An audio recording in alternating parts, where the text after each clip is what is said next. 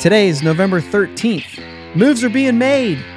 Have the Pirates solved their first base problem? Is this the biggest splash of the offseason on day one? Let's talk about it here on the Bridge to Bucktober podcast.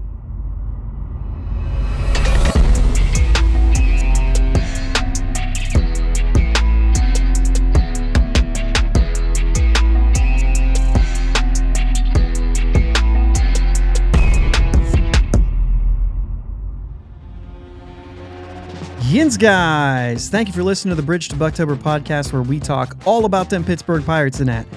My name is Josh, and I am joined, as always, by my brother Jake. What's up, Jake? How we doing, man? Doing all right. It is cold here. Yeah, it's you know it's really not a whole lot warmer here. I mean, it's it's warmer for sure, but we're in the low fifties today. Oh, jeez. Well, it's been snowing here, so a little different. Right, right. Sun's out today, so it, it feels it feels closer to sixty. Pretty nice out. Sun's out today, so it's a little bit closer to forty. A little different again. So, well, we're here. We're in the midst of the off season. Yeah. And we actually are opened up free agencies here. There's all kinds of... Wait, Braves to sign Nick Anderson. Hmm. People are being signed. Yeah. Yeah.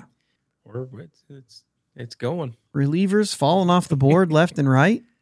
Yeah. Which is, you know, one of the things that we've talked about. The, the Pirates need to move on. And now that, you know, the top tier is starting to drop off, I don't know what that means for the mid-tier guys that the Pirates would typically... be looking at. Yeah. So that's not necessarily uh, Suarez out in uh yep. San Diego got he got a nice paycheck. Yep, he got re-signed. Um Astros re-signed Montero, uh, and then Nick Anderson going to Atlanta, and I think there's even been well, obviously Edwin Diaz, that wasn't even a question. Right. I think we all knew he was staying there anyway, so. Yeah. But yeah, it's it's kind of a thing. The Pirates trading. Not we're talking all about we we we talked about this a couple weeks ago. We talked all about all these free agent pitch, or first basemen out there. First mm-hmm. first base was number one, the first thing we had to fix. Then catcher, right? That that was my opinion. Yeah, we'll talk about that. That was our opinion. That was our know. opinion. We'll talk about that. Um, well, they didn't waste any time with first base, and we're gonna mm-hmm. get into this. They traded for Ji-Man Choi. Um. Yeah, a lot of forty-man moves had to be made in this process. Um, Ryan Vilade, I don't think, I think that happened after we recorded the last one. So claiming Ryan Vilade from Colorado, uh, right-handed hitter, twenty-three, one of those guys. I think he's a former first-round draft pick, I'm pretty sure. Just like so typical. And I think that was the first thing that kind of triggered a lot of Pirate fans yeah. is here we go again. To be fair, this is the time of the year where waiver claims are going to happen. So I don't really want to think too much into that. It's literally, I mean, like, it's happening everywhere. Right. This is the time of the year that you claim guys on waivers. So I don't know. But let's go ahead and get into the forty-man moves. Unless you have anything else uh, that before we kick off here. Did you have something else to set some things up here? I didn't know if you had anything. Not really. Not really. Okay. I'm just glad to be back in my... my area here to yeah. record today. That's right. Uh, yep, that's right. All right, so we got our our our forty-man roster moves that were made. Um, we got the injured list guys, Kranick, De Los Santos, Smith and Jigba, Cedar Linden, Holderman. Holderman. Yep, that's the five guys. Oh, the sixth was Roberto Perez, which goes to free agency. We get that. Ben Gamel's gone, free agency kind of a thing. Um, and then outrighted to Indy, Blake Cederlund of that group is outrighted. Eric Stout, Jason DeLay, Zach Collins, Peter Solomon, and Bo Sulser. So now we're now we're trimming this down to get down to, let me see, that we were at forty-four, I think we said. So that gets us down to about thirty-seven, I think. I don't I don't know. My I don't know. Either way, Stout and Collins uh, become free agents. The rest go to Indy. So Zach Collins, gone. Now, we said he wasn't going to be one of the first because he would go whenever a first baseman is acquired, which obviously we just said literally the same day. Or, mm-hmm. yeah, earlier in the day before this stuff yeah. was out, Ji-Man Choi was brought in. So, and we'll get into that. So basically, Kranick, De Los Santos, C S N, and Holderman stay on the forty-man. Jason DeLay is a guy that we were unsure about right off the bat. Uh, he'll be in Indy. So once again, depth, same way he was last year. Um, and then Peter Solomon that they just claimed, Bo Sulser that they claimed to get back. He's also was cleared this time. So we'll be able to have him as depth. Um, so really that's good because you have Ann Cederland, which, you know, has something to prove here after coming out of the injuries. So we've got some relief pitchers in the depth positions that if there are any major injuries or anything like that, sure. There are some options. Um, Eric Stout becoming a free agent is, you know, is not on that list, but um, I don't think anything's really surprised me there. No. I think there were some guys that I was like, okay, well, I mean, this makes sense. These are all guys that we talked about um, had a chance to actually all of them. Yeah. Had a chance that we said, these are all guys. I mean, we had more on our list, but, and we'll still get to those guys. Um, as, as things happen, hopefully things happen, but, um, so from that point, sorry, try to navigate things here. Cause we're going to wait on the Ji-Man Choi things. So, you know, we've got a little bit there, but we mentioned at the beginning there that what are we looking at now? So first base done, move on to catcher, right? That's what I would think. That's what you would think. Yeah. And then we get, uh, Rob Biertemfel, Uh, was told by Ben Cherington, in terms of resources, this is a quote from Cherington, whether that's financial or giving up talent, it's probably not at the top of our priority list. What? You already got your first baseman, and now catcher's not at the top of your priority list. Well, as far as financial resources or giving up talent. So you're not going to trade a lot of talent to get it. That to me makes perfect sense. Right. Financial resources? What do you mean? Like, was the question, are you going after Willson Contreras? Because outside of him, like, what are you, what are you paying for? Right. So that means Sean Murphy, who a lot of people are talking about right now over in Oakland, mm-hmm. is not an option to trade for. And I'm okay with that. That makes sense right. to me. And that means that Willson Contreras isn't being brought in on a five-year deal. But, like, I've seen some of the mock, like, Christian Vázquez isn't... I think I saw, like, three years. I don't know. I don't remember what the number was. It wasn't a lot. Yeah. And I was like, you could do that. You could up it a little sure. bit and only go two years with him. That way you're set. Yeah. I, I think that I, I, I think, think that his I, price will go up, though. Vázquez. Vázquez. I think yeah. it will. I think it'll go up from there too. when people when teams start saying this is our only option, let's go get it. I mm-hmm. don't know though. Maybe they'll overpay for a shorter term. I you know, and, and to finish that kind of not so much as a quote, but you know, they're they're they're keeping the room, they're they're keeping the spot there for Henry Davis. It really does feel that way. Yeah.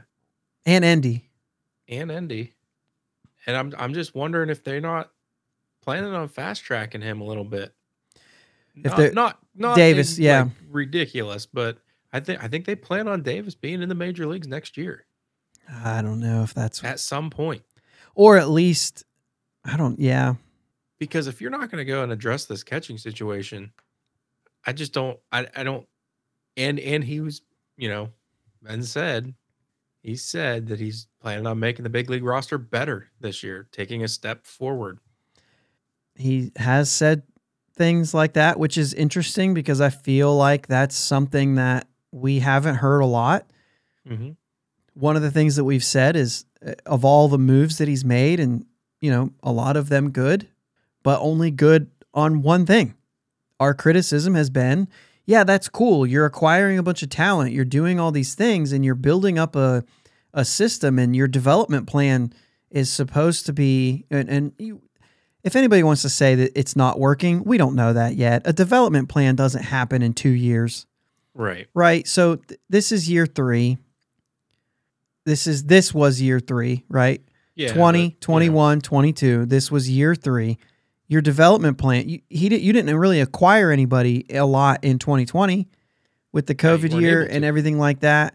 You weren't yeah. able to do a lot. There wasn't even a minor league season, right? Really. So the development, it was non-existent in twenty twenty, right? right? That's just not a thing. There was a yeah. few things that could happen, you know. Um, but outside of that, I mean, like the the so you're you're basically working on two years, mm-hmm. and it, it development is it takes longer than that. Yeah, it's over time. It's over time, and and the the other thing about development is not just can you get your first round draft picks to the majors. It's who's all the guys that aren't first round draft picks that you made something of. Like right. who, you know, who's the guy that you weren't paying attention to that starts to blossom? Who's those sort of things. But like, you got to look at a team like Cleveland. They've been running on this same, same regime, same front office, maybe some different positional names, but basically the same guys in place, same development plan in place for ten years. Right. Once they did their rebuild, they haven't had to rebuild again. And that's the kind of thing that, you know, you're hoping to be able to get sustained development. Look at the pitching that's come up through that. Mm-hmm. That's just been like, oh, we can trade Kluber. And you're like, you're crazy. And it's like, psych. Take Kluber. I'll show you Shane Bieber. Oh, okay. Take Clevinger. I'll show you. Dude, the Clevinger deal still blows my mind. Four of those guys on the roster this year mm-hmm. that were acquired from him. But like, take the Clevinger deal. Who cares? We've got uh, Tristan McKenzie. Tristan McKenzie. Take Cookie Carrasco. We've we've got Savali. Mm-hmm. Like, dude, it's just they just keep they just keep coming. Yeah. So either way, that that kind of a thing takes time, and when it takes time and when it shows that, hopefully, you know, hopefully they can sustain that. And the thing about development is it's not just on you. Like, it also takes the the players, and it also takes, you know, all of your coaches carrying out that plan, and a lot has to go right. Yeah. And I don't know. That kind of stuff comes. But for sure, you know, to expect that stuff to just show up right now is a little bit different. Yeah, it's a little unfair. It's a little unfair. But you know, we'll see. We'll see if it we'll see if it shows up in, like, you know, next year, the year before. But to to To kind of say that Henry Davis is, is going to be fast-tracked, I, I mean, I, I suppose maybe, but I... I don't even. I guess I don't even want to say fast-tracked. I don't, like, he is fast-tracking himself. Like, he's Oh, he's certainly well. talking the talk, you too. You know what I mean? Well, the he's been hurt. Yeah. And so, with injuries comes, you know, some of your numbers being down, and some of his numbers are good. I mean, you look at his, you know, Greensboro numbers were outrageous. Mm-hmm. But like, his Altoona numbers were bleh, you know what I mean? And that's, he spent a lot of time hurt, mm-hmm. but he spent more games there than he did in Greensboro. And I mean, the numbers in Greensboro were better. Even the counting numbers were better. More home runs than he had in, Al- than he had in Altoona, and mm-hmm. more, more hits in Greensboro than Altoona. I think he had more doubles, if I have it here. Yeah. He had five home runs in Greensboro and four, you know, in thirty so thirty-six more at bats. So he hit more doubles, eight doubles to three doubles, but more hits. So, I mean, like, you know, he goes from three forty-two in single A to two oh seven in double A. And like, that's the kind of thing that you want to see get up and be better at it. But he seems like he has the ability to do it. So I think that's the plan. And the right. thing is, is like, because, I mean, the arm's great, right? The arm's great. We know that. But it seems like he's getting he's going to be fast-tracked based on the bat, not yeah. based on his catching ability. I think yeah. the catching ability continues to develop even after he's in the majors. But I think one hundred percent. first and foremost, yeah, I think first and foremost, you're looking for a hitter. And it's the same thing with Endy Rodriguez, who also has a little, like, positional um, flexibility. Versatility. Yeah. But it is interesting, and it, I would be... I would, I think I would be a little bit concerned if it's based solely on that. Now, the fact that you have two makes you feel pretty good about it. Mm-hmm. You know what I mean? Yeah. But I think I'd be a little concerned if they're like, well, we're not going to sign somebody because we got Henry Davis coming. It's like, ah, sign a guy on a one-year deal, man. Yeah, Get I'm, somebody. I'm Get one and of these older guys like Mike Zunino on a one-year deal or something. Yeah, and maybe that's what they're going to do yet. You know, they're just not going to fork out a bunch of finance, so they're not going to fork out a two, three year deal on somebody. Maybe they're just going to, you know, wait till it, it thins out a little bit, and they're going to take somebody on a one year deal to try to prove themselves again. And maybe that's like still done. Roberto Perez. Maybe it's still Roberto Perez. I mean, there's been nothing on him. And the Pirates have already said, we're just making sure that he's there physically. Yeah. Maybe he's not. I don't know. Uh, but there were some other things that uh, that Cherington was kind of caught up in as far as his words, right? We all, we, we like right. to dissect everything, and he speaks in G M, and that's not a language that we all speak. And he so we're annoyed. Dry G M too. Yeah, he does. Uh, and I've heard other people say this too. He speaks in G M, but also almost feels like the assumption that he knows more than everybody else in the room, right? So it's a little off-putting for some people.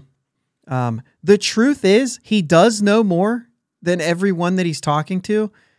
And I'm not saying he's a smarter person, but like G Ms, right. they're not going to show their cards. And we would be concerned if he was showing his cards. He shouldn't be showing right. his cards. So like, we're not going to get the full truth. We know that, and we should be expecting that. It's it's as if right. it's as if as Pirate fans, we're like, oh, well, Cardinals fans don't have access to Pirates Twitter, so he can say whatever he wants to us. They're never going to find out. No, they're going to find out. He can't show his cards. Right. right. So I yeah, I don't know. It's still frustrating. It's not any yeah. less frustrating. We yeah, want to know. It's hard to get a read on what he's saying because of the way he, you know, and that's, there's no emotion behind his words. None. No. And I think that's maybe, it's kind of like a poker face, right? Yeah. You can't tell yeah. if he's lying or telling the truth, if he's lousy, or if he's just saying this to try to get another rival G M to say, boy, we better pony up, or whatever it is. You know what I mean? Right. So, or right. if it's a, an agent that he's trying to negotiate with, and he's like, oh, you know, take it or leave it. And then that agent might say, well, they're not really motivated. If we want to get signed, we better take what they're offering. You know what I mean? Like, I don't know if there's any of that going on. Maybe right. he's just boring. I have no idea.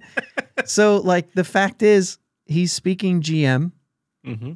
and we don't translate very well, especially right. when we're talking about our favorite team, because we want it to be one thing, and we expect that it's something opposite because of the history that we've had with other G Ms. So right. we're just, I mean, he, he didn't have a chance get coming here. He didn't have a chance with most most fans. As soon as he was signed, they were like, what a mistake. Mm-hmm. So, but he was on M L B Network.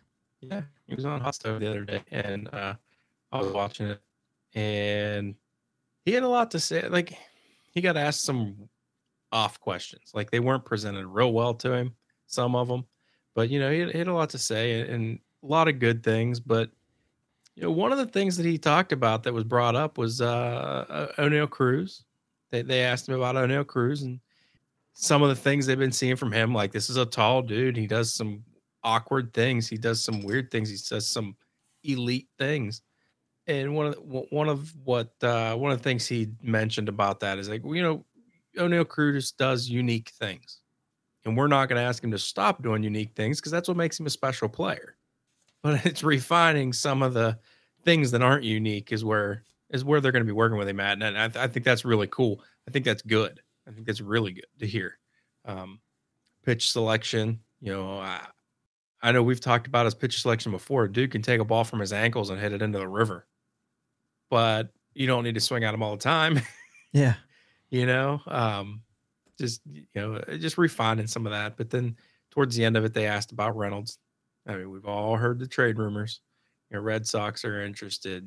You know, everyone's interested. Why not? Everyone is interested in Brian Reynolds. Everyone wants him in their outfield, whether it be center field or left field. Um, just didn't, just didn't give me quite the answer I wanted to hear. Yeah, because um, we've seen a lot that's been, yeah.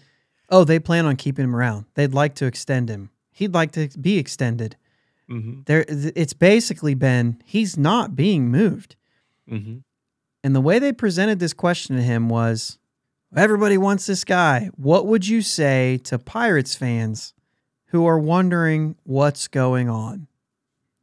Yeah, and it just didn't seem like he, he didn't come out and say, we're not trading Brian Reynolds, which is what we all wanted to hear. Yeah. We're not trading Brian Reynolds. We're working on an extension. We're going to get him signed to an extension. This is what this is our guy. This is who we're going to ride. He's our horse. He didn't say any of that. Nope. Now, he did say that he has a ton of respect for Brian Reynolds and Brian Reynolds' play. Which almost, that was kind of one, that was one of the things that kind of was flagged for me, being like, why do you even have to say that? Like, right. Of course.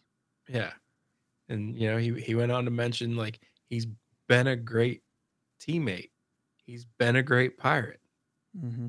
I've had, I've felt privileged just to have been able to get to know Brian Reynolds.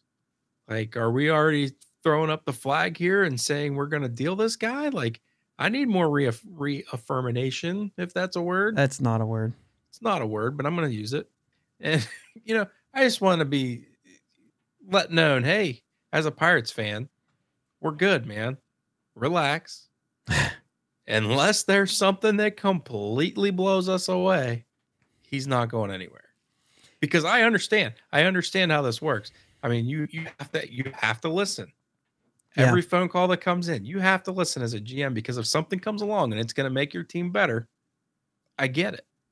But at the same time, we're all we're all just sitting back and wondering, when's this guy gone? When's it his turn? Yeah.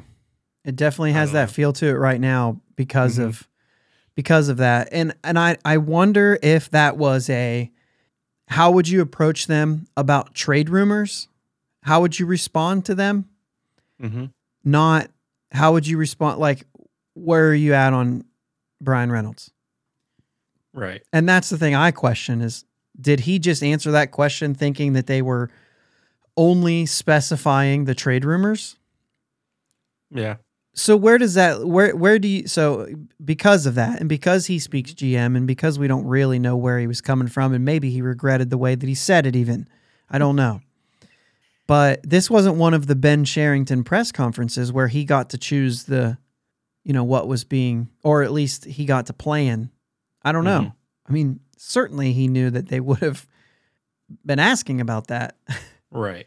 This was, this was prior to the, to the, to the Ji-Man Choi trade. Mm-hmm. This conversation was, he was probably, I mean, I'm sure he was laser focused on that, because it may have even been done by then, mm-hmm.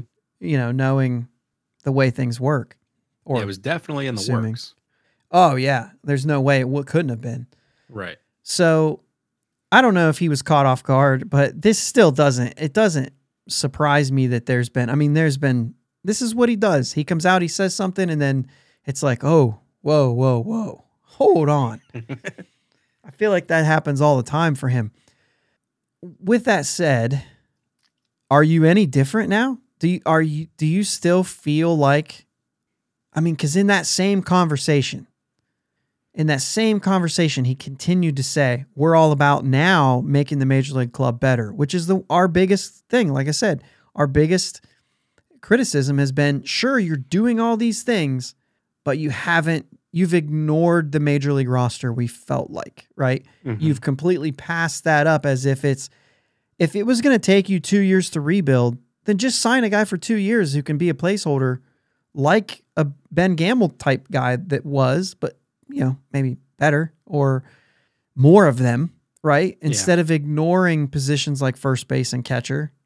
Mm-hmm. Which I, I guess it's not, it would be unfair to say they ignored catcher. I mean, they did sign Roberto Perez, and, you know, just like we all were questioning, is he going to get hurt? And then he did, mm-hmm. you know, so had he not gotten hurt, it, you know, wouldn't have been quite as bad. Right. Uh, and, and especially when, like, you had Stallings there the year before that. So, you know, you were kind of okay there, mm-hmm. but either way. Do you feel like we're still in the same place, or do you feel like now that percentage of Brian Reynolds getting traded went from twenty-five percent to fifty percent? I don't think it's that dramatic. I, I don't, I don't think it's not dramatic, drastic. I don't think it's that drastic of a change for me, but I definitely think they're behind the scenes and they're working on an extension. And if they can't get an extension done, I think they're listening more intently. And do you think that happens this, do you think all of that happens this off season, or do you think that's more of like a, hey, down the line, down the trade deadline, if we can't work anything out? Yeah. Yeah. That's where I'm at. Like, I think they're going to be working on the trade. They're, they're not trade. They're going to be working on the extension until they can get something done. And if they don't start getting making headway on it, I think they could be looking at, because I mean, you're going to get the most out of him the earlier you trade him. I don't think they're going to wait too long to where, you know, he's only got a year of control left, and they're what they get out of his return um, goes down. His his, you know what I'm you know what I'm trying and to say. He right could, here. And that could be next off season. It could be, because instead of going to arbitration with him, you deal mm-hmm. him next year, depending on how this year goes. Mm-hmm. If it goes horrible, and we're back to a hundred losses, maybe maybe I agree with it. Yeah, because really he still has twenty-five and twenty-six. Or I mean, sorry, twenty-four and twenty-five under control. Mm-hmm. So he's here un- until twenty-five, unless we if trade him. If nothing's done. If nothing's done, we go to arbitration with him.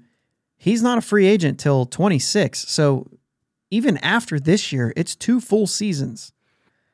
I don't think that your I don't think that your uh, uh, your trade value increases any from year, two to three years. I think the yeah, big difference is one to two mm-hmm. years. If I got yeah. two years of this guy, then that's way better than only having one year or three months, right? Mm-hmm. I think even a full season, going from like the trade deadline to before the season starts, is a huge deal. I think I think every year you add on on your value goes up. Your it goes up, but goes I don't up. I don't think it's as drastic as a as a difference from year two to year. I mean, maybe it is, but it depends on what team you're looking at, really. Teams mm-hmm. that are win now, like, they don't care about three years from now. They care about this year and next year. Right.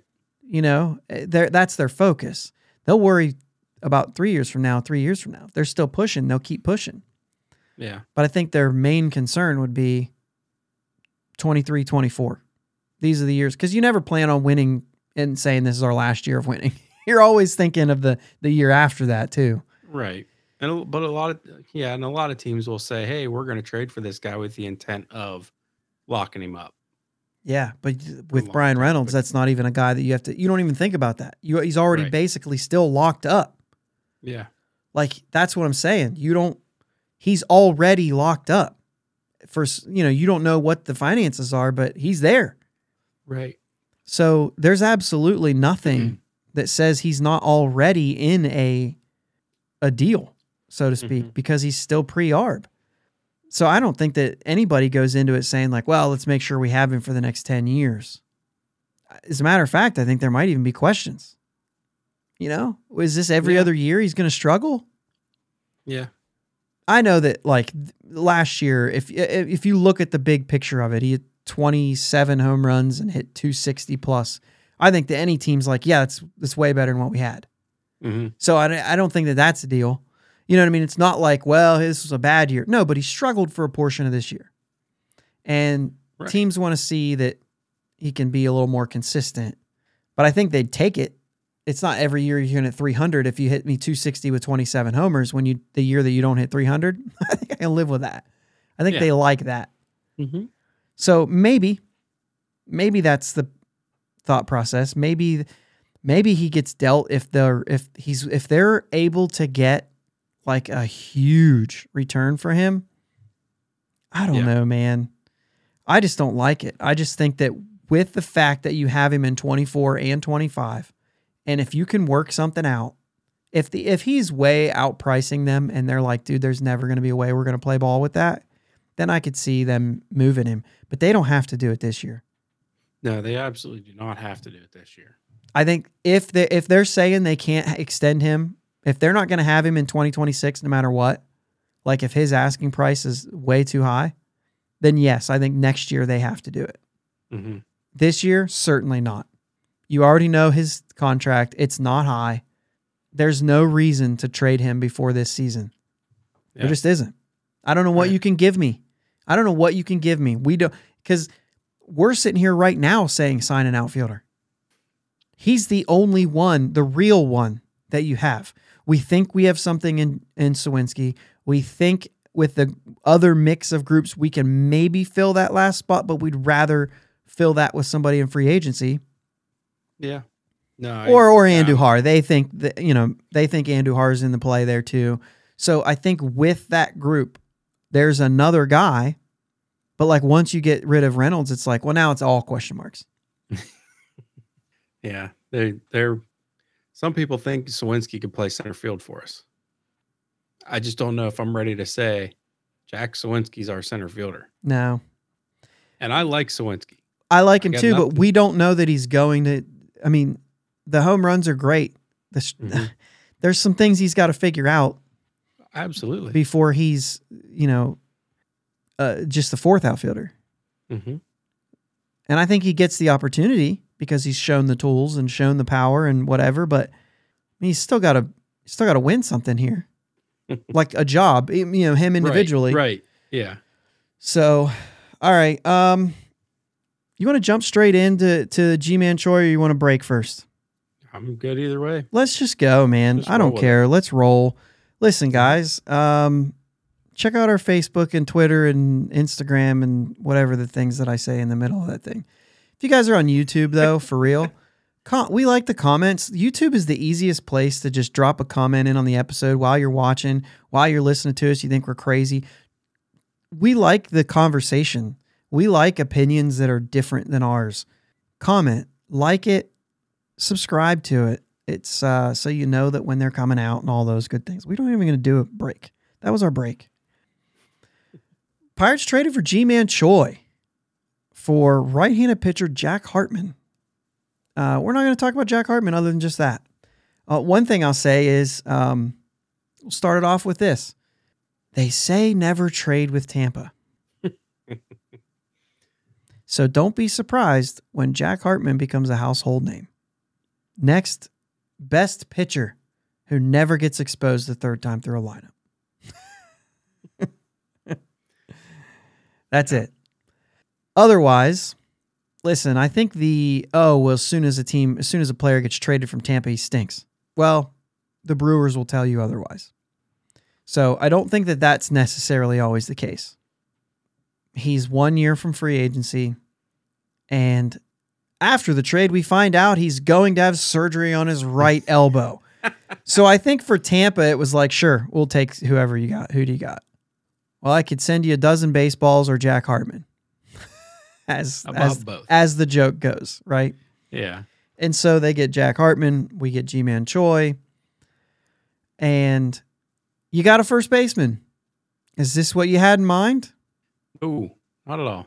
Not at all. Now, I'm not saying that you assumed it was going to be Ji-Man Choi. I will say, however, though, um, when this happened, it wasn't out of the blue for me. I have heard other people say, how about Ji-Man Choi? Hmm. You know what I'm saying? Like, I've seen that, knowing that Tampa was probably going into this offseason saying we're going to trade him. Yeah. So it wasn't like a complete surprise to me. Um, caught me off guard. Sure. Jake's not on Twitter, by the way, guys. I am. I just don't check it very often. You're not on Twitter. You have a Twitter account. Yeah, I have a Twitter account. um. So is this what you had in mind without the name? Right. You get a first baseman who is a first baseman with a little more, like he's got five years. This isn't like Yoshi who just showed up here and right. kind of had a couple, a little bit of time and, and struggled and struggled and can't, like this was their starter. You know what I mean? Mm-hmm. And he's got five years of experience and he's younger than Yoshi. And then it's also not Michael Chavis, who's really a second baseman. And you know what I mean? You know, five ten. And five foot, well, yeah. Yeah, he's taller than that. But it's also it's also not, you know, Josh Bell, who offensively has much more in the tank, but defensively wasn't much different than those guys we just talked about. Like he was a right fielder moved to first base because of opportunity, and never really figured it out defensively. Who? Josh Bell. Josh Bell? Yeah, okay. Yeah. yeah Ji-Man Choi is actually a pretty good first baseman. So, I mean, so there you go. So now you have an actual first baseman. So I'm just I'm just kind of going back and looking mm-hmm. at what we've had mm-hmm. standing at first base. Is, does this does this check a box? Are we done here? It's a good question. And that's, I don't know. I don't know if I'd be done. Well, I mean, I this is a don't... one year, this is a one year fix first yeah. off. Right. So we right. understand that. So this is not a long-term thing yet. Watch him come out tomorrow with like, we've also extended Choi for five years. Yeah. It's not going to happen. I mean, I, nothing is never not going to happen. Right. Right. But I, I just don't, I don't, I don't know. And I think it, I think it lines up with a lot of moves we've made. And I think it lines up with some personnel that we have on the team. Uh, one of the things is I, I kind of thought whatever happens, whether it's outfield or first base or whatever, like we just need more right-handed hitters. And yeah, that's yeah. He's not. This doesn't address that. Yeah, he's a left-handed hitter, so we stay very left-handed heavy. It's going to be hard to. I mean, first base. Interestingly enough, he throws right-handed.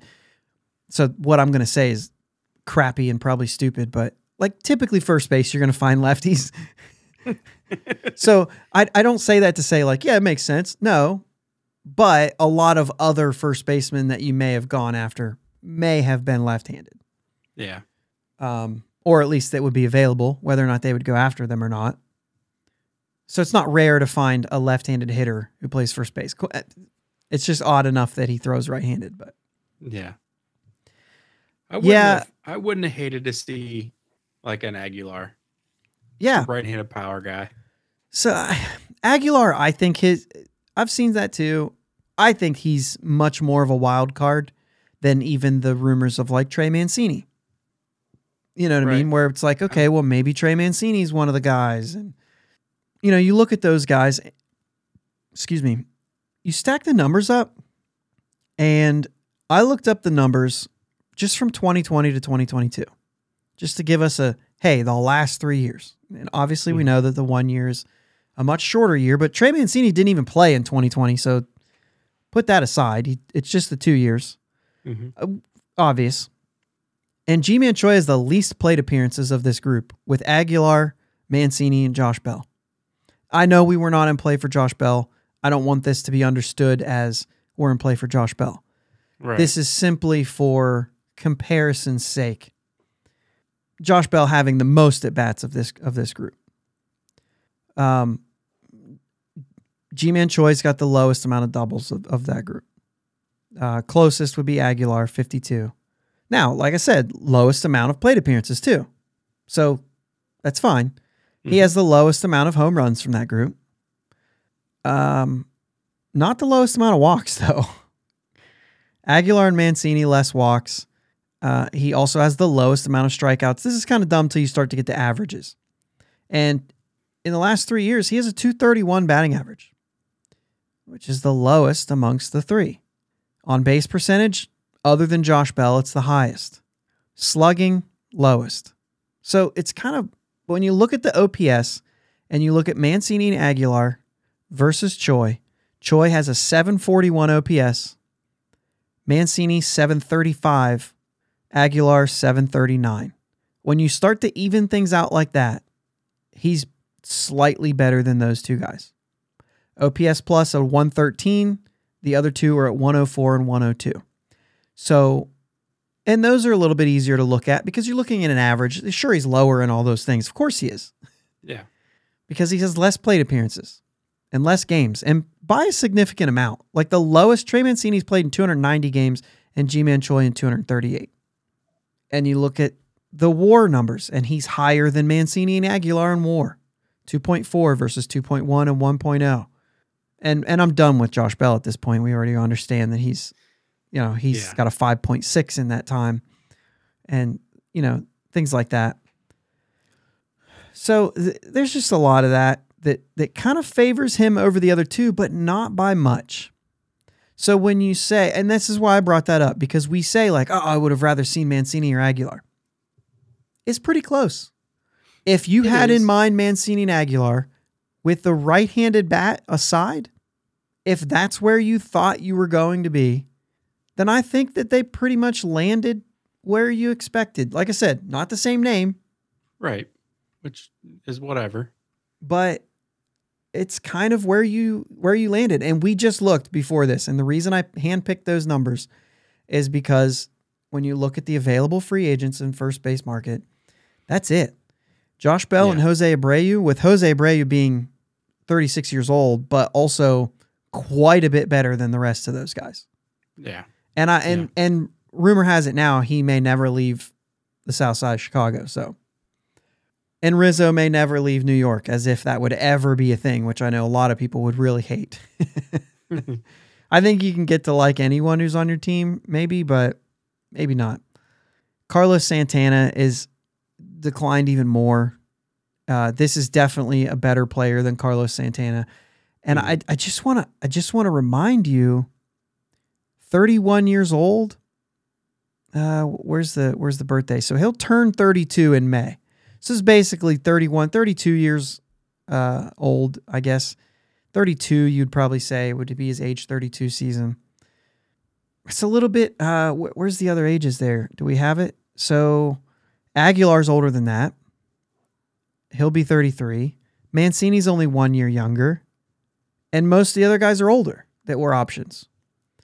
So, you know, you're kind of getting into a nice, like, I really think that this is really the pocket that we kind of expected them to play in. I would have liked to have seen a two-year deal, but maybe it's better. Maybe it's yeah. better only one year. I don't know. Maybe because then you can just see what else is coming, or if somebody shows up as a possible op- uh, option. Yeah, I, I think I think for me the only you keep saying right-handed bat aside or left-handed bat aside, where I just really wanted a right-handed hitter. Sure, and I, and, I mean, and that comes along with, and I'm I'm injecting this in here, but I would assume this that comes along with the fact that you don't see a right-handed hitter coming for a corner outfield spot. Yeah. I mean, I could have used a right-handed hitter in both spots, or that left-handed heavy. But yeah, also, you know, it, it kind of opens up the door for, you know, maybe somebody else playing first base, getting time at first base who is right-handed, like a Diego Castillo. Mm. If you want to go there. I'm out on that one. I know you've brought that up before and other people have as well. For me, I'm out on that one, but maybe it is a thing. Yeah, I mean, I'm not. I'm not even saying he. I think he should get. I'm just saying like a. You know, okay, like, I got you. Yep. Like, you know, somebody on our roster who's right-handed that maybe we don't have a spot for exactly yet. Yeah, that's speaking directly to the lineup, and mm-hmm. uh, I, I will. I'll take that and and go one step to say, I'm not sure we didn't in the lineup. I'm not sure we didn't just replace Ben Gamel. And so we've made the comparisons, you know, one way, and we can make it the comparisons that way too. So let's find out if this is really an upgrade. Outside of the options, let's look at what we've had. Is this an upgrade over Chavis and Yoshi, which Yoshi, that seems pretty obvious, but to look mm-hmm. at Chavis and see, is this an upgrade? And then also, uh, uh, if you're on YouTube, I, I do have the comparison here with the numbers. Um, but I threw Ben Gamel in there too, because I think it's pretty crazy how similar some of the numbers are. And you'll see some outliers that make this, uh, make this better, but some of the outliers, and this is just the last two seasons. So it's a little bit different from what I was looking at with the other free agents. This is just the last two seasons. And some of these numbers that stick out to you, that O P S plus again, when you looked at, when you included uh, twenty twenty in in Choi's numbers, it was a one thirteen. If you just look at the last two years, it's a one fourteen. So that, you know, kind of shows you a little bit of, okay, well then there's some consistency involved there, you know, but also, mm-hmm. you know, maybe dropped it just a little bit. two point one WAR, and the other three players are all in the negatives. So you yeah. see those numbers there are significant upgrades. Gamel being a ninety-eight O P S plus, and Choi being one fourteen. Um, Chavis eighty, Yoshi sixty-seven. Dude, I'm not even going to say Yoshi's numbers. If you really want to see the Yoshi comparison, get on YouTube, because uh, that to me is is a little bit of a it's a bigger difference. He, you know, but any of those really stand out. I mean, you you look at the strikeouts, two ten to two oh three between Gamel and him. Um, the twenty-two to seventeen homers. thirty-six doubles for, for Choi, thirty-eight for Gamel. I mean, they're close. And Gamel played in forty more games. Yeah. thirty, thirty more games. forty. How's that work? forty more games. math. Yeah, it's just. And and really, when you look at like Chavis, I, yeah, man, I mean the numbers, the two thirty averages, the the three forty ish on base between Gamel and, and Choi, three forty-four to three thirty-five, so they're close. Mm-hmm. War can comprise a little bit of defensive numbers in there. So I right. think that helps, but right. that's like a little bit different when you talk when you're talking Gamel because we're not talking about the same position. Yeah, I think I think over the course of his, not just looking at the two years, but over the course of his career, I think Choi shows more, a little more pop in his bat. Uh, it hasn't quite translated over the past couple of years, even though you know what is that five? He's got five more home runs over the past two years. So I mean, there's not much of a difference there either. Uh, I, think, I think it's about even. I think it. I think it checks out to me. Yeah.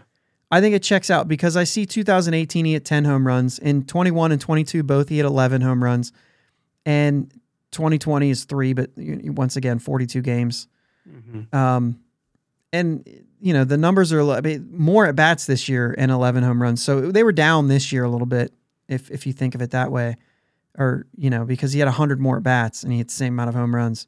one hundred more plate appearances, rather.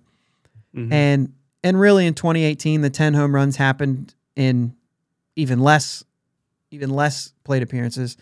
So maybe there's a little bit there. And then the big year for him was twenty nineteen, which we know was the juice ball and power numbers were up across the board. So the fact that he still only got to nineteen home runs, you know what I mean? Yeah. Like, I, I think it yeah. checks out. I think he sits somewhere in the ten to fifteen in home runs.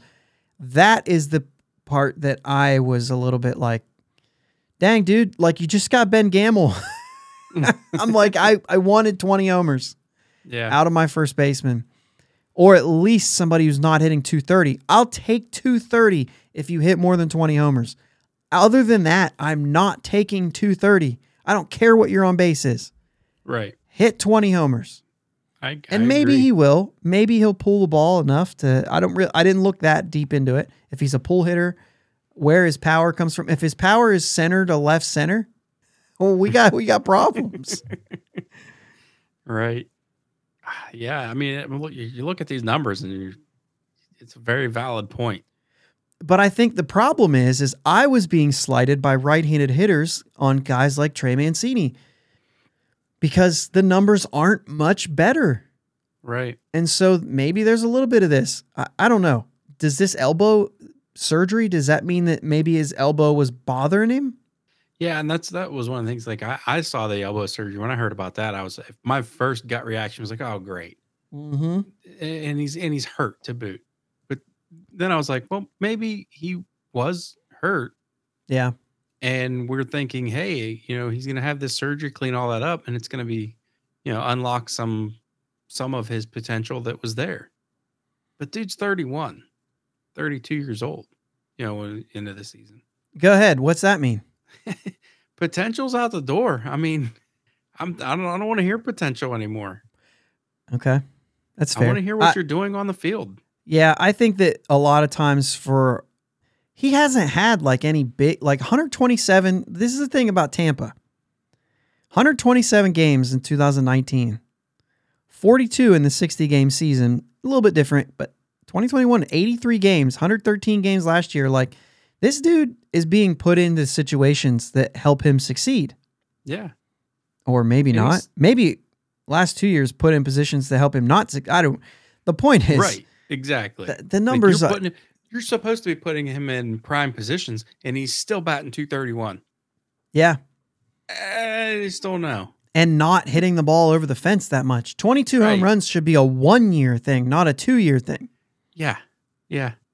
It's not enough for me. No.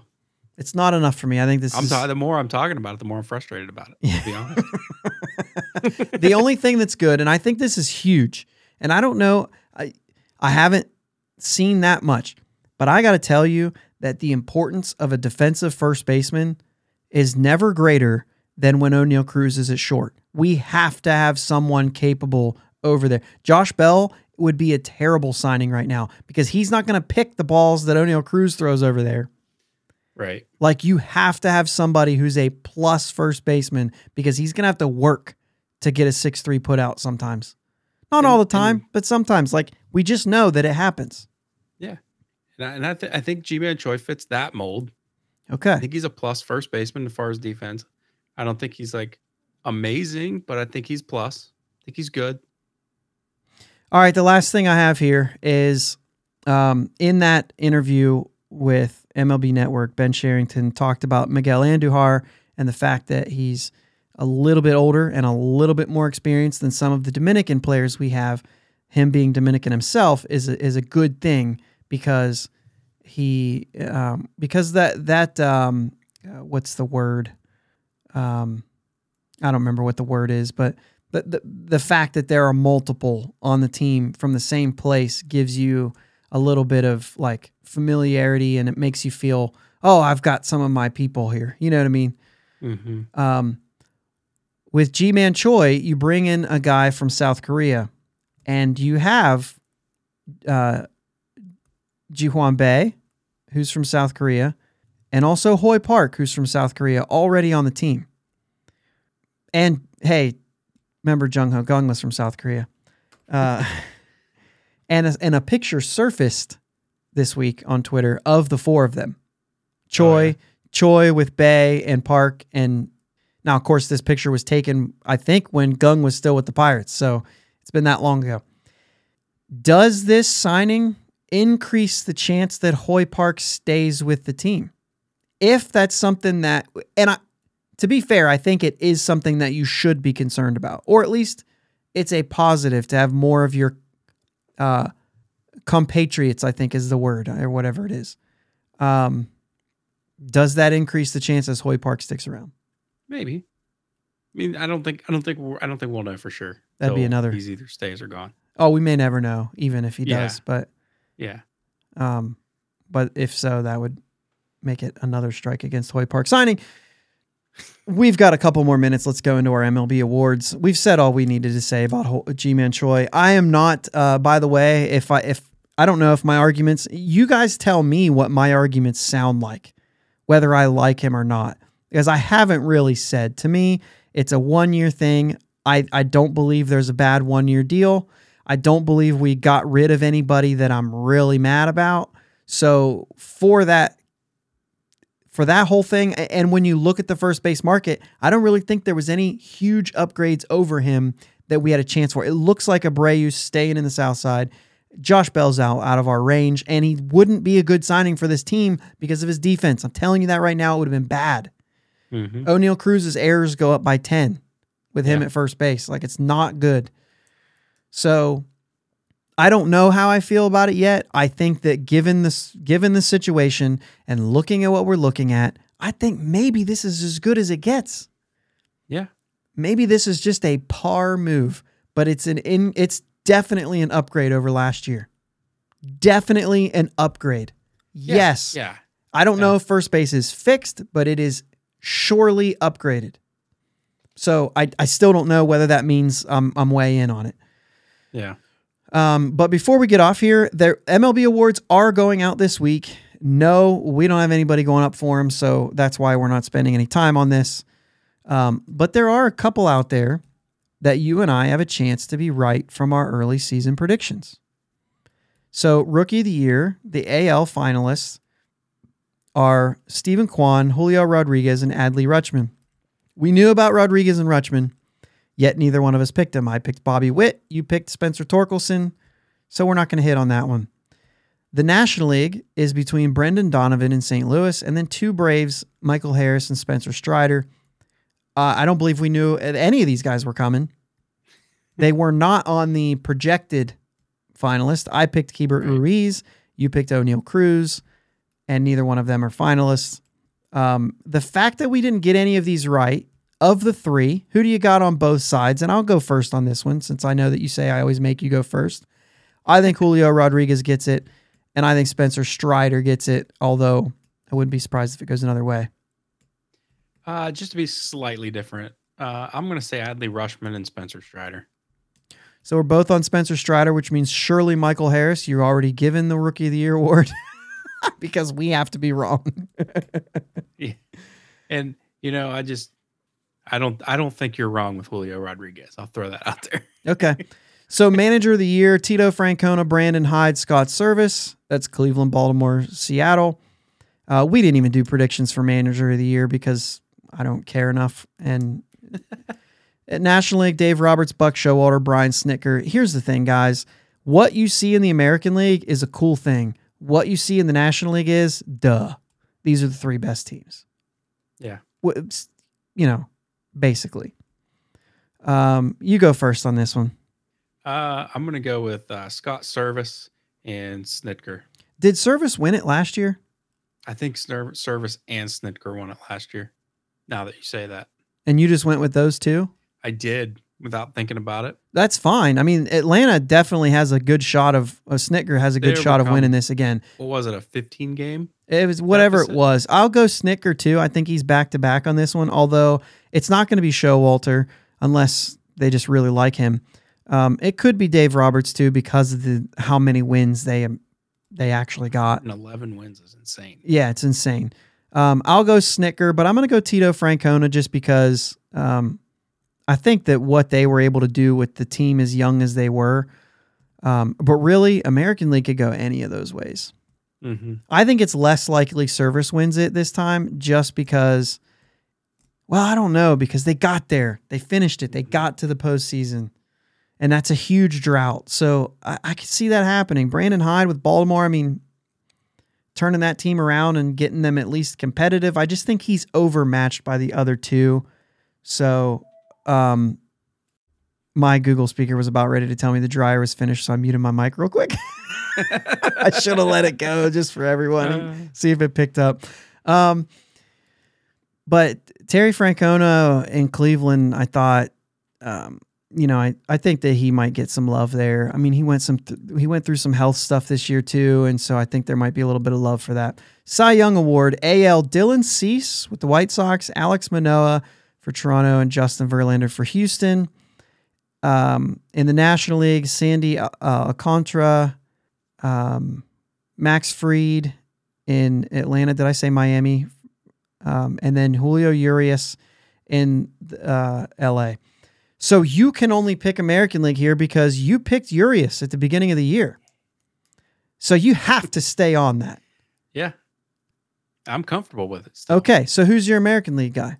Um, I think it stays in Toronto for a second straight year, and Alec Manoa pulls it off. Although Verlander, man, he had a great year. Yeah. So I went with Bueller and Giolito, which is the Dodgers and the White Sox. So in order to try to stay somewhat, somewhat, I'll go Dylan Cease because I had the wrong pitcher, and I'll go Julio Urias because I had the wrong pitcher. Although I think both of those, I think those are really good races. M V P, I think this is the biggest thing. Uh, Yordan Alvarez in Houston, Aaron Judge for the Yankees, Shohei in L A. This is a, a race between Judge and Shohei. Sorry, Yordan, you're not in this running. Um, in the National League, it's Nolan Arenado, Paul Goldschmidt, and Manny Machado, which is crazy. I just think that the big names in the American League are involved. Yordan aside, I thought like Ohtani, Judge, and I would have expected to see Vlad or Trout or something like that. Mm-hmm. But the National League, I think, I mean, those guys are all great players, but like you don't have a Bryce Harper showing up, a Freddie Freeman, a Mookie Betts, a, you know what I'm saying? Like, um, yeah, the, the big, big, Juan Soto, you know what I mean? You don't have any of those guys involved. And I think that's pretty crazy, mm-hmm. which makes it a little bit harder of a of a pick too. You only get to pick the National League. I only get to pick the National League because I already went Ohtani. Yeah.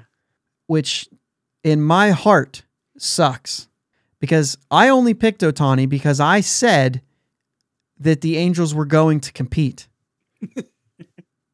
So I had Olsen in the National League. I'm going to go Nolan Arenado because apparently it doesn't matter if he has the best year because he won right. the Gold Glove and he's not the best third baseman in his division. And he won the Platinum Glove as the best defender in the National League and he's not even the best third baseman in his division. So apparently they love him. He doesn't have to have the best year to win. So Arenado, you get the M V P. You picked Vlad and Soto, which are actually mm-hmm. two of those guys that I expected to say, like, you know what I mean? Yeah. So you have a, a clean slate to pick what you want.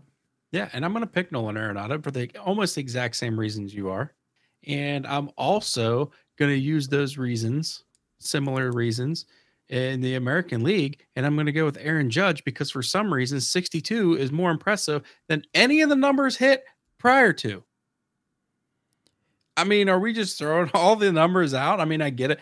He's clean, all that stuff. But I'm sorry. I'm just, you hit sixty-two home runs, which is the American League record, but they treated it as that he's the new home run king. Okay.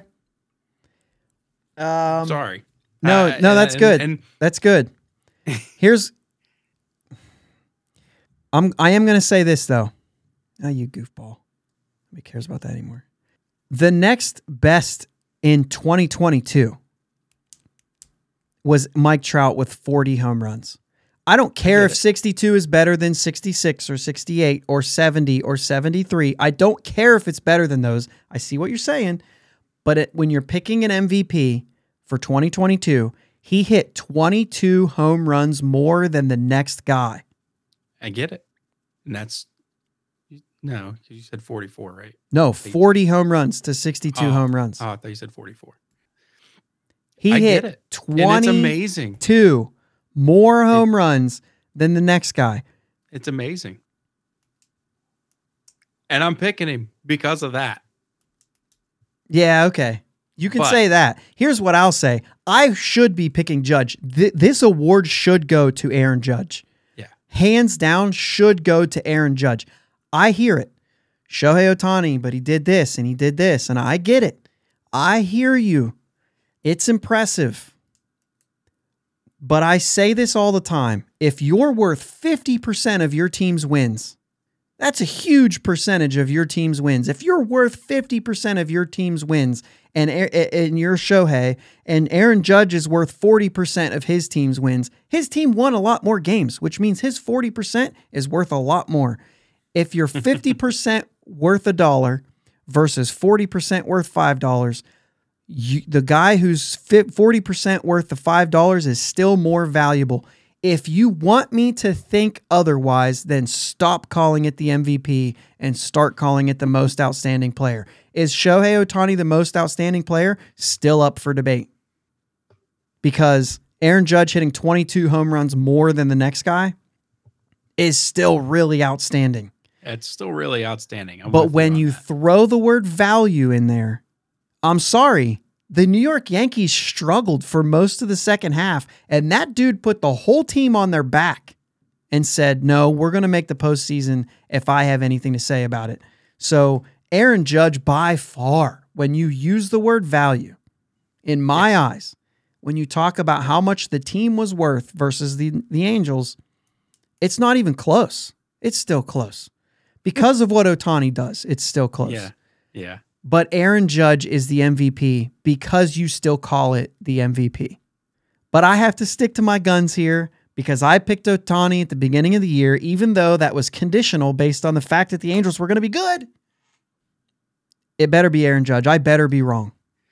Yeah, and, and I agree with everything you had to say. I was just venting a little bit because of this whole... I know. We've had our vents. Yeah. I get it. I don't... I don't like having that against Aaron Judge, to be honest with you, because I like Aaron Judge. I think he's a good dude. I think he's a great player.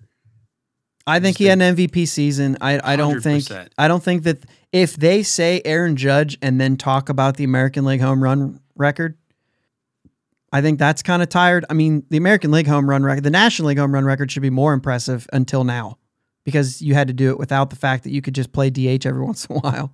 Yeah. You know what I mean? But also... all the other things involved. I get it. I get it. I get your talk. I get your thing. I get it. It's the Yankees, and I get it. The whole deal. That's fine. It's still not the, the ma- Major League record, unfortunately, because of all the things. And it is still... it.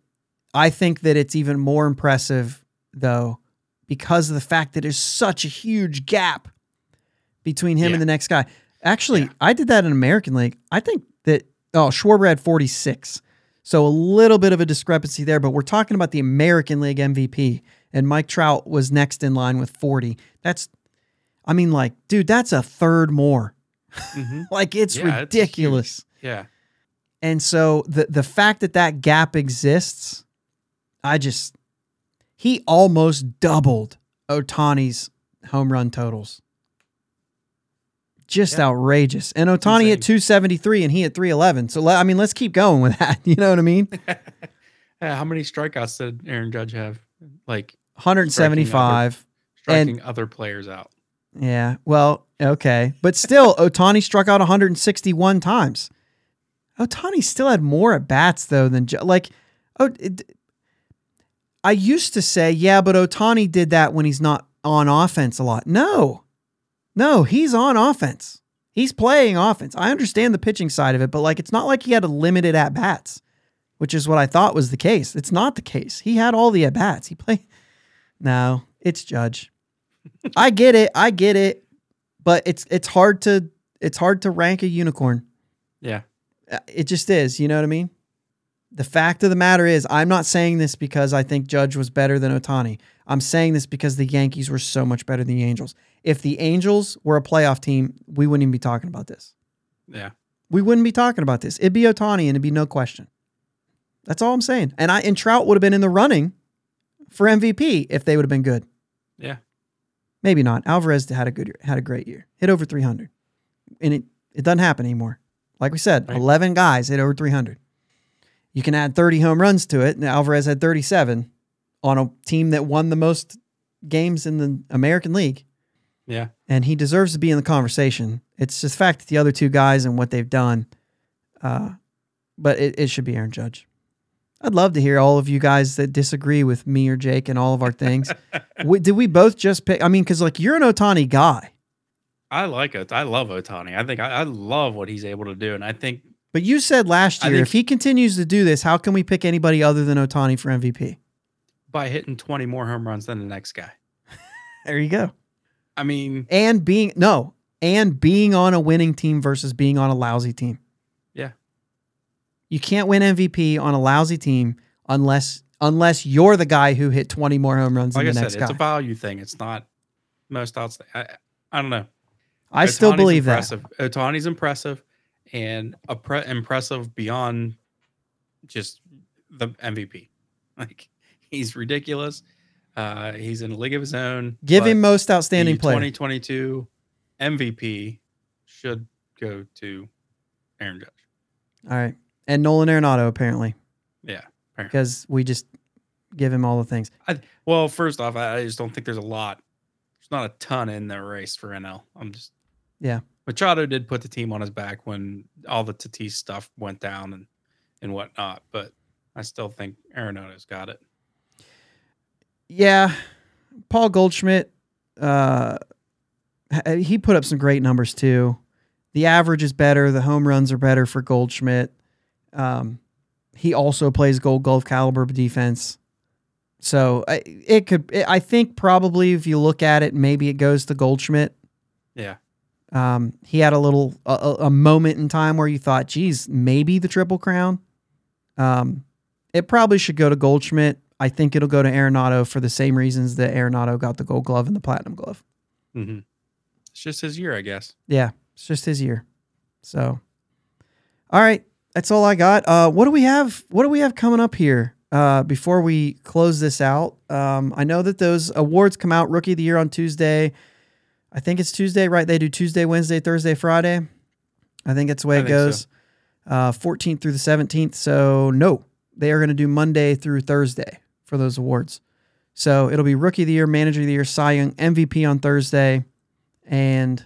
Um, you know what? Coming up this week is their Rule five productions or protections. productions have to be made by the fifteenth. We've kind of said some of those things uh, last week, uh, so we didn't get into them this week. We'll wait and see. We'll talk about them next week once they make their decisions.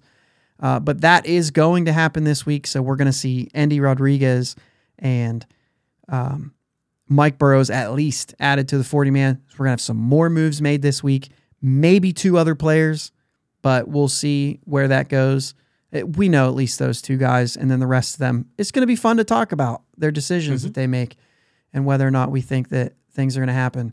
Um, but we didn't get into that this week uh, because of the G- G-Man Choi thing. We thought that that was what we wanted to focus on this week and and talking about that. So um, you know, we'll save that for next week. Other than that, I, I mean, that's the big thing this week, right?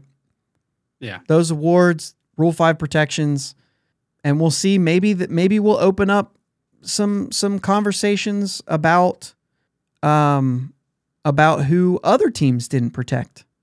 You know, if we have anything like that, maybe there's a guy we could pick up on the Rule five draft that we might be interested in seeing.